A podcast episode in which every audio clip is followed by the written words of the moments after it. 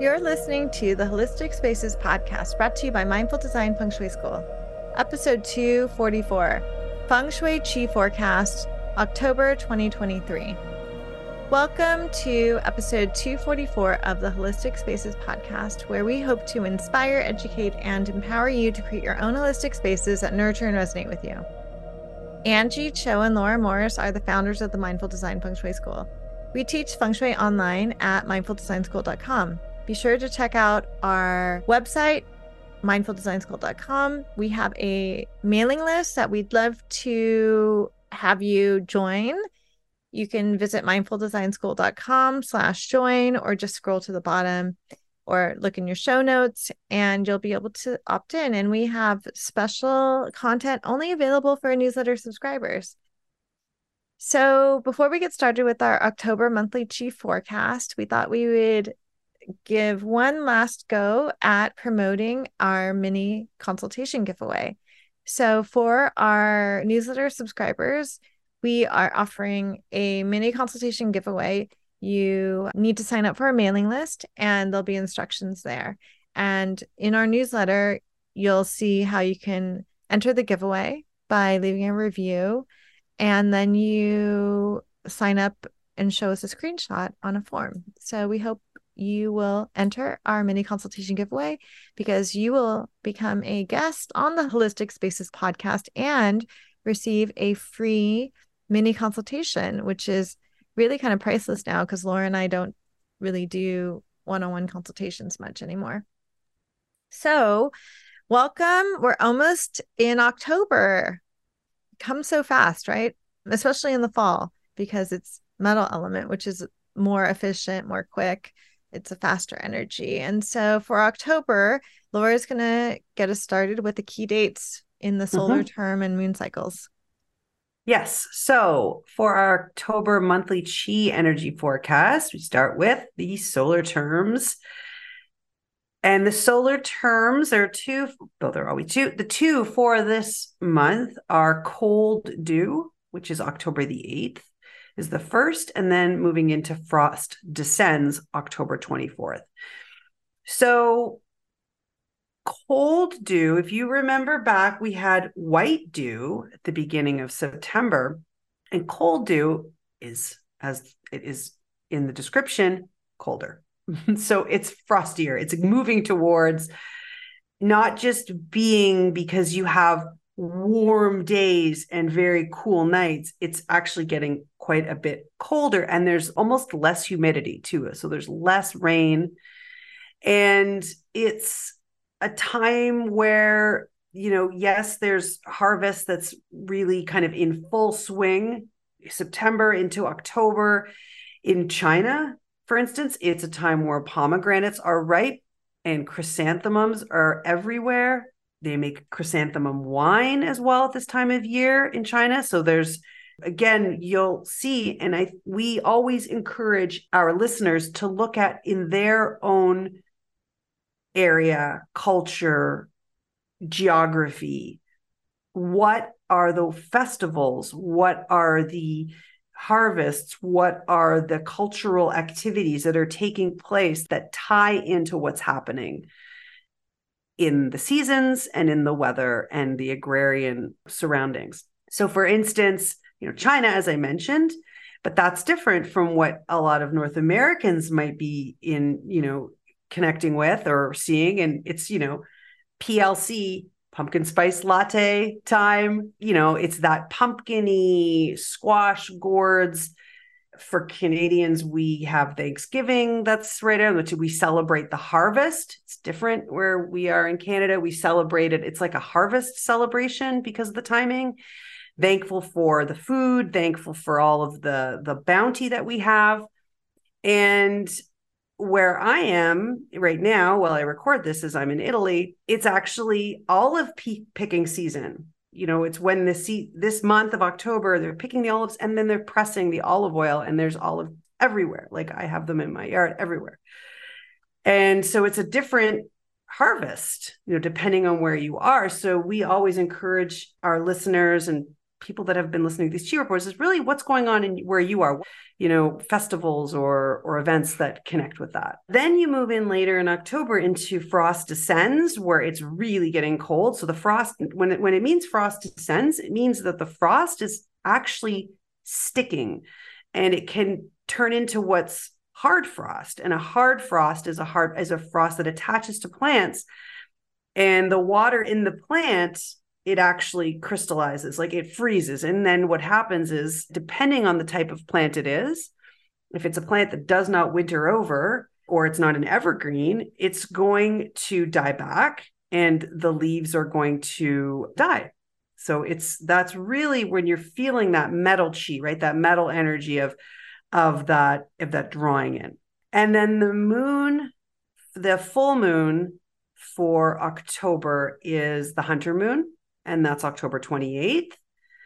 And it's the first full moon after the harvest moon. We had the harvest moon last month, and the visualization and the symbolism around it is really it's traditionally connected with hunting season because it's this time as the leaves fall hunting, you know, through the ages, all cultures, when the leaves are off the trees, you're able to see the deer, prey, whatever, uh, more easily historically, and you know, and even today, I suppose, if you're still doing that. So those are the energy around the solar terms and the moon, and then Anjie will talk a bit about the Chinese zodiac for the month of October. In the Chinese calendar, October is connected to the zodiac animal, the dog. So for those born in the year of the rabbit or the tiger and the horse, the month of October will offer supportive chi for those of you, again, that are born in the rabbit, tiger, and horse year. And those that are born in the year of the dragon and the rooster can be a little bit more cautious because those are in conflict with the energy of the dog and the chi for this month. So, looking beyond what's happening seasonally and started thinking what's happening energetically, this month of October is an interesting one. So, it has the full swing of metal that's in. The metal chi is is coming and it's here, and we can see it all around us. Again, that completion, that contraction, that returning to the earth, making way for the winter, for that silence and stillness of winter. But when you get toward the end of the month, a lot of us, and depending on your culture where you are, it is, you know, the natural cycle, this end, this harvest moving into darker days. It's a transition into this yin energy and this water season that right metal will move into water it's getting darker and darker it's this liminal time all hallows eve all saints day you know samhain these celebrations honor this time of transition as an in between time. So, yes, it's a moving to a quieter yin energy of reflection, but also wisdom seeking, right? And part of that is to say, like, where did I come from? Who are my ancestors? Do I honor them? What came before me? And it is around, especially around that date, the end of October, around Halloween, it's considered a thin time where the veil is lifted and you can really easily more easily honor your ancestors. So this month has a lot of really cool energy in it you know? The metal energy is is is getting us to prepare store. We talked a lot about it in the last episode for what is to come wintertime but then also mentally like we're starting to really get more reflective a little bit right? And start to think and get a little bit knowing that we're going to be spending some time in some darker, you know, darker time, darker, like light, darker times to come. So for and- this month and every month, we ask a question to learn more about what the chi will be of the month. And I asked the I Ching about the chi for the Holistic Spaces podcast listener community. And so last month, Laura asked something besides that general question. So I thought maybe I would try it for this month too.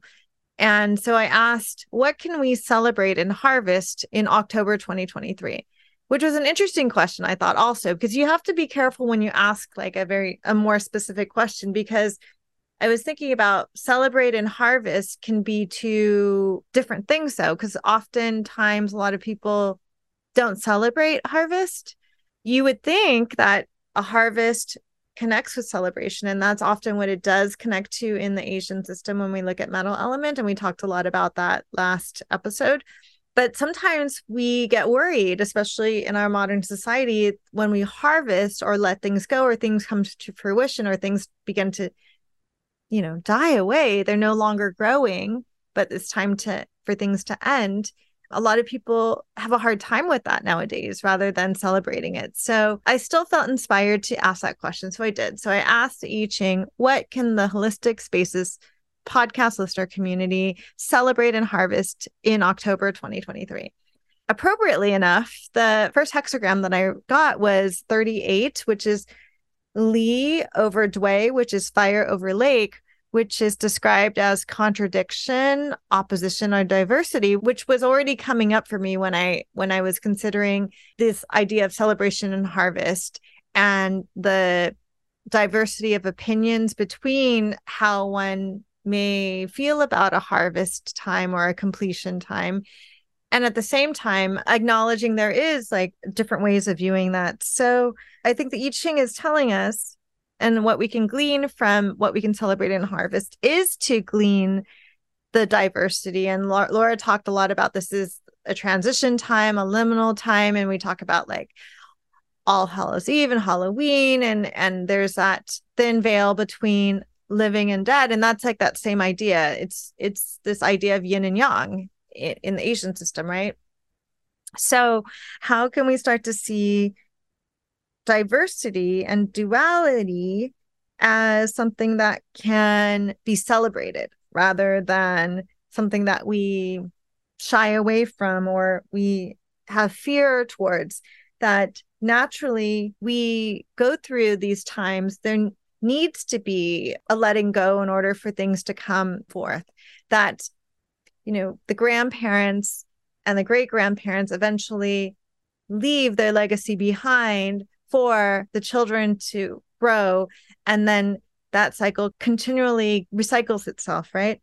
So it's also telling me that maybe for our community and maybe for our society right now there is this strong contradiction where we feel very opposed and we have a hard time handling this idea of letting go and death and completion and and we want to hang on forever but really there's invitation to celebrate that and to note that there's also this other opportunity to bridge the gap between things and to create unity and harmony with the yin and the yang these opposite ideas rather than looking them as opposing viewpoints. How can we instead look at this time of year as a way to create connection and then this um, hexagram changes into hexagram 14, which is Li over Chen, which is fire over heaven, which is described as a great harvest. So I think that's interesting that the word harvest comes up again, which was a word that I used in asking the question. So when we think of harvest, we could even visualize, like Laura was talking about, they're harvesting olives or harvesting wheat is like a really like obvious kind of visual that one can think of like don't they use like a sickle or something to harvest scythe?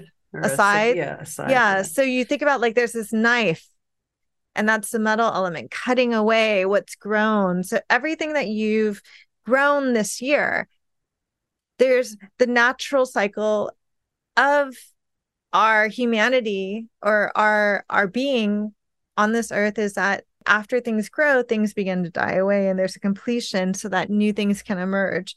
So you can picture this idea of like, how can you start to see like this letting go can actually be an opportunity for receiving so much? And this actually really ties into our last episode about like how to kind of let things go. Like, what is it that you can let go of so that you can start to see the sun shining on things and you can start to see the darkness of things as well. Laura, do you have any thoughts on these two trigrams? Yeah, I found it in yeah, I found it interesting. So you went from one contradiction, which is, you know, it is a hexagram that is a challenge in a way. It's so, you know, sometimes when you read through the I Ching, some of them are are cautionary or they're they're not warnings because it's never that strong, but they're like take note, be careful, be mindful of this.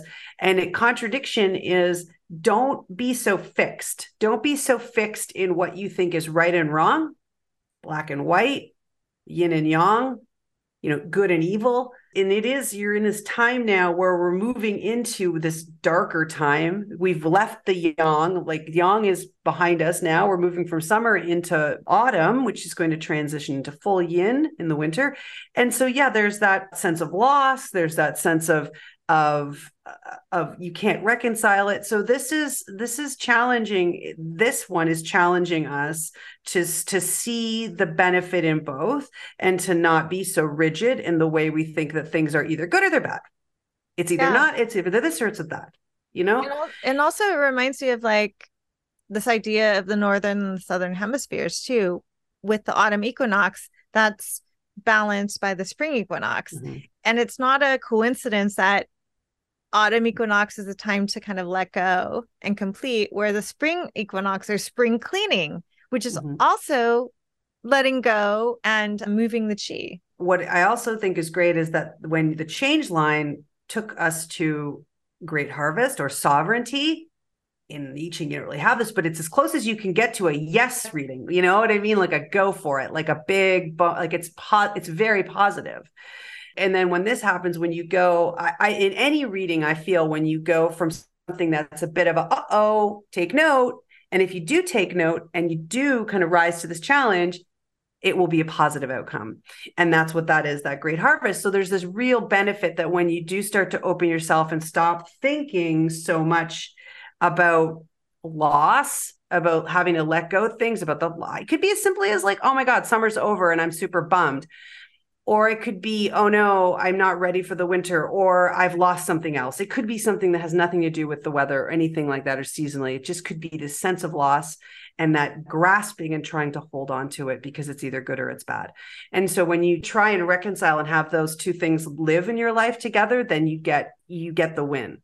You know you get the harvest you get the bounty of it. There can be difficulties indicated like in uh, the two I Ching books that i referenced this third changing line that gives us the second hexagram is connected with like it's a little bit inauspicious that it's connected to difficulties but there's always that changing. The I Ching is the book of changes. So the possibility that when you acknowledge this opposition the diversity embrace it find the unity that there's in fact the opportunity for the greatest harvest right? Mm-hmm. So, when thinking about how we can work with energy this month and how we can incorporate it in our home, in our feng shui to support us, I think it's pretty obvious. Like, how can we start to look at the yin and yang of our homes? So, yin and yang encourages to look at the dark, which is yin, and the light, which is yang, the nighttime and the daytime, and look at the balance. And that can be very done very like straightforward in your home by looking at like maybe look at like what are the white things in your home? What are the black things in your home? What are the areas that bring more light into your home, like the light fixtures and the windows? Do they need attending to? Do they need cleaning? Are there bulbs that are burnt out? And is there a good balance of the dark areas? Like what are what's happening in the dark corners of your home in the closets that you never open in those boxes? What's underneath the surface in your home and what are the areas that need attending to? So so those those are some ways to bring in the yin and yang. Another way is to kind of look at the balance of like how we experience our daytime and nighttime in our homes. Like are you spending a lot of time at night with the lights on very brightly? Mm-hmm. And that's kind of an imbalance where at the nighttime, it's actually better for our health and our circadian rhythms to also bring down the artificial lighting in our homes. And then when it is daytime, do we keep the blinds down and stay dark? Or are we going out into the sun or allowing the sun to come into our, our spaces? And if we don't have a lot of natural sunlight in our spaces, then can we make the effort to go out in the sunlight and to benefit from it and help to balance our health? Yeah, and I think that's a good starting point because we're going to be talking each month as we get closer into winter. We're going to be talking more and more about how do you work with the yin energy. And so this is where we're, we're first showing up of this. Okay, so you can't resist the darkness is coming, that longer, darker nights are coming. And as Anjie was saying, look at how you light and how you experience light and dark in your home. And I have to say, for me, when I start moving into winter, and I'm in Canada and it's very dark at like 4:30 sometimes I like to shift how my sh- my home shows up at night because I will be experiencing and staying in it longer during those dark periods. And so this is like embrace that. Like it's a really kind of mundane physical way that you can just prepare and start to know that, you know, once we start talking about December and January and all those things, we're going to be really talking about ways to balance that. And so this is a really good time for you to start to see the the this shift and and just play with like daytime and nighttime. Are you set up like lighting wise? Do you want to start thinking about maybe doing a little kind of I don't know, a shift in terms of how you light things, the colors you use in your space. I don't know, but it's it's a it's a way to embrace what's coming and stop don't look for the contradiction and the opposition, instead look as the opportunity and try to embrace it. Yes. So we hope each of you have a very harvestful October. harvestful. and harvestful, is that a word? October full of unity, harmony, and that you celebrate your harvest, whatever you decide to harvest at this time. And thank you so much for listening to the Holistic Spaces podcast. You can listen every Monday for a new episode. If you like our podcast, please share it with others, subscribe, leave a review. All of those things really, really help us. And we would love to have you join our mailing list if you're not already on it. We do special offerings only for our newsletter subscribers, like special free workshops. And we just finished a autumn equinox challenge. And we're also going to do this for the winter solstice. So you have to be on our mailing list because we'll just put it straight in your inbox in the newsletter. So we hope that you'll stay connected with us that way you can always support us by visiting our website at mindfuldesignschool.com. We have an advanced training course called Peer Professor, and we have a feng shui certification course to train people to become feng shui consultants. And then soon, at the end of each year, we have a New Year's reset program where we launch that around um, Black Friday, around thanks, uh, the U.S. Thanks American Thanksgiving Anyway, we have so many things. So stay in touch with us. Thank you so much for listening, and we'll see you next week.